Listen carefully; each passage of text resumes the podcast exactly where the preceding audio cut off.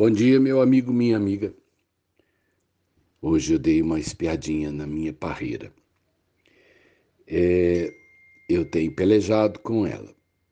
A minha última safra de uvas. E os macacos se aproveitaram muito bem delas, né?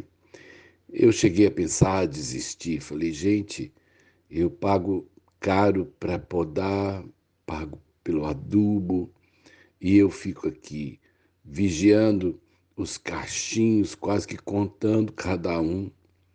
E aí, numa manhã, vem aquele bando de macacos e chupam todas. Joga tudo no chão. Mas eu não vou desistir. Minha parreira voltou a brotar um pouquinho e ela está com três cachos. Se você olhar, são quatro pés que formam um pequeno caramanchão e esse monte de parreiras tem numa delas três cachinhos.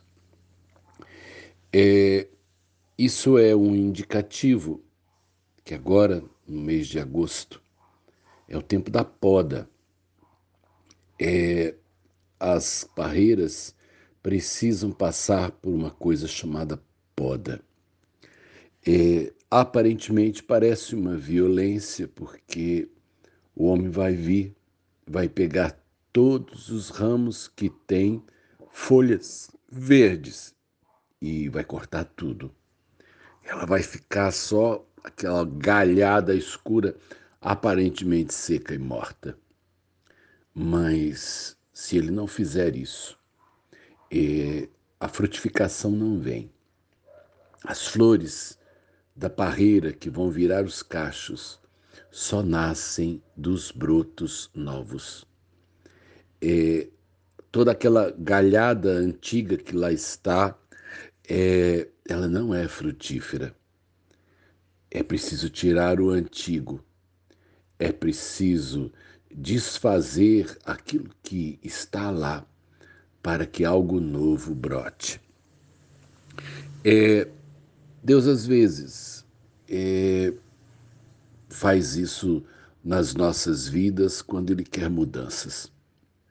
Muitas vezes a nossa vida está mais ou menos como aquela figueira que Jesus passou por ela. É, a gente está cheio de folhas, nossa vida está cheia de tarefas, nós estamos correndo de um lado para o outro, aparentemente fazendo um punhado de coisas. Mas quando a gente apura aquilo que resultou desse cansaço, dessas rotinas, a gente parece que tem só três cachinhos misturados num punhado de cansaço.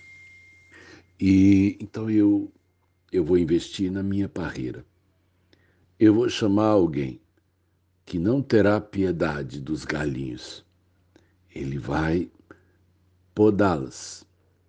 Ele vai depois passar uma substância nos lugares em que ela foi podada, porque não basta apenas cortar, a gente tem que cuidar também daquilo que vai brotar.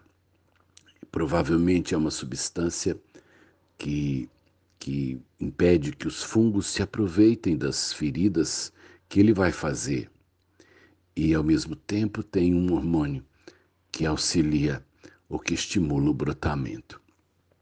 Deus, quando nos poda, ele tem o cuidado também de prevenir que a poda se torne na nossa vida um desastre, que a poda na nossa vida se torne uma derrota. Deus cuida de nós. Eu, se quiser tirar da minha parreira o que tiver de melhor, eu terei que, nestes dias, providenciar que ela seja podada. É, eu vou fazer o que é a minha parte. Eu posso não chamar o homem, porque vou ficar com dó das poucas, né? Das poucas ramas que ali estão, mas eu vou fazer isso. Vou chamar quem entende para fazer do jeito certo. Eu quero frutos da minha parreira, mesmo que seja para os macacos chuparem. Eu vou investir nela, né? E assim, peça a Deus que te pôs na vida, que faça umas aparas na sua vida, que mexa um pouco das folhas que não tem dado resultado. A gente precisa de frutos. A gente precisa de podas. Que a mão do Senhor te toque num dia como esse, de uma forma poderosa. Sérgio de Oliveira Campos, pastor da Igreja Metodista Goiânia Leste, Graça e Paz.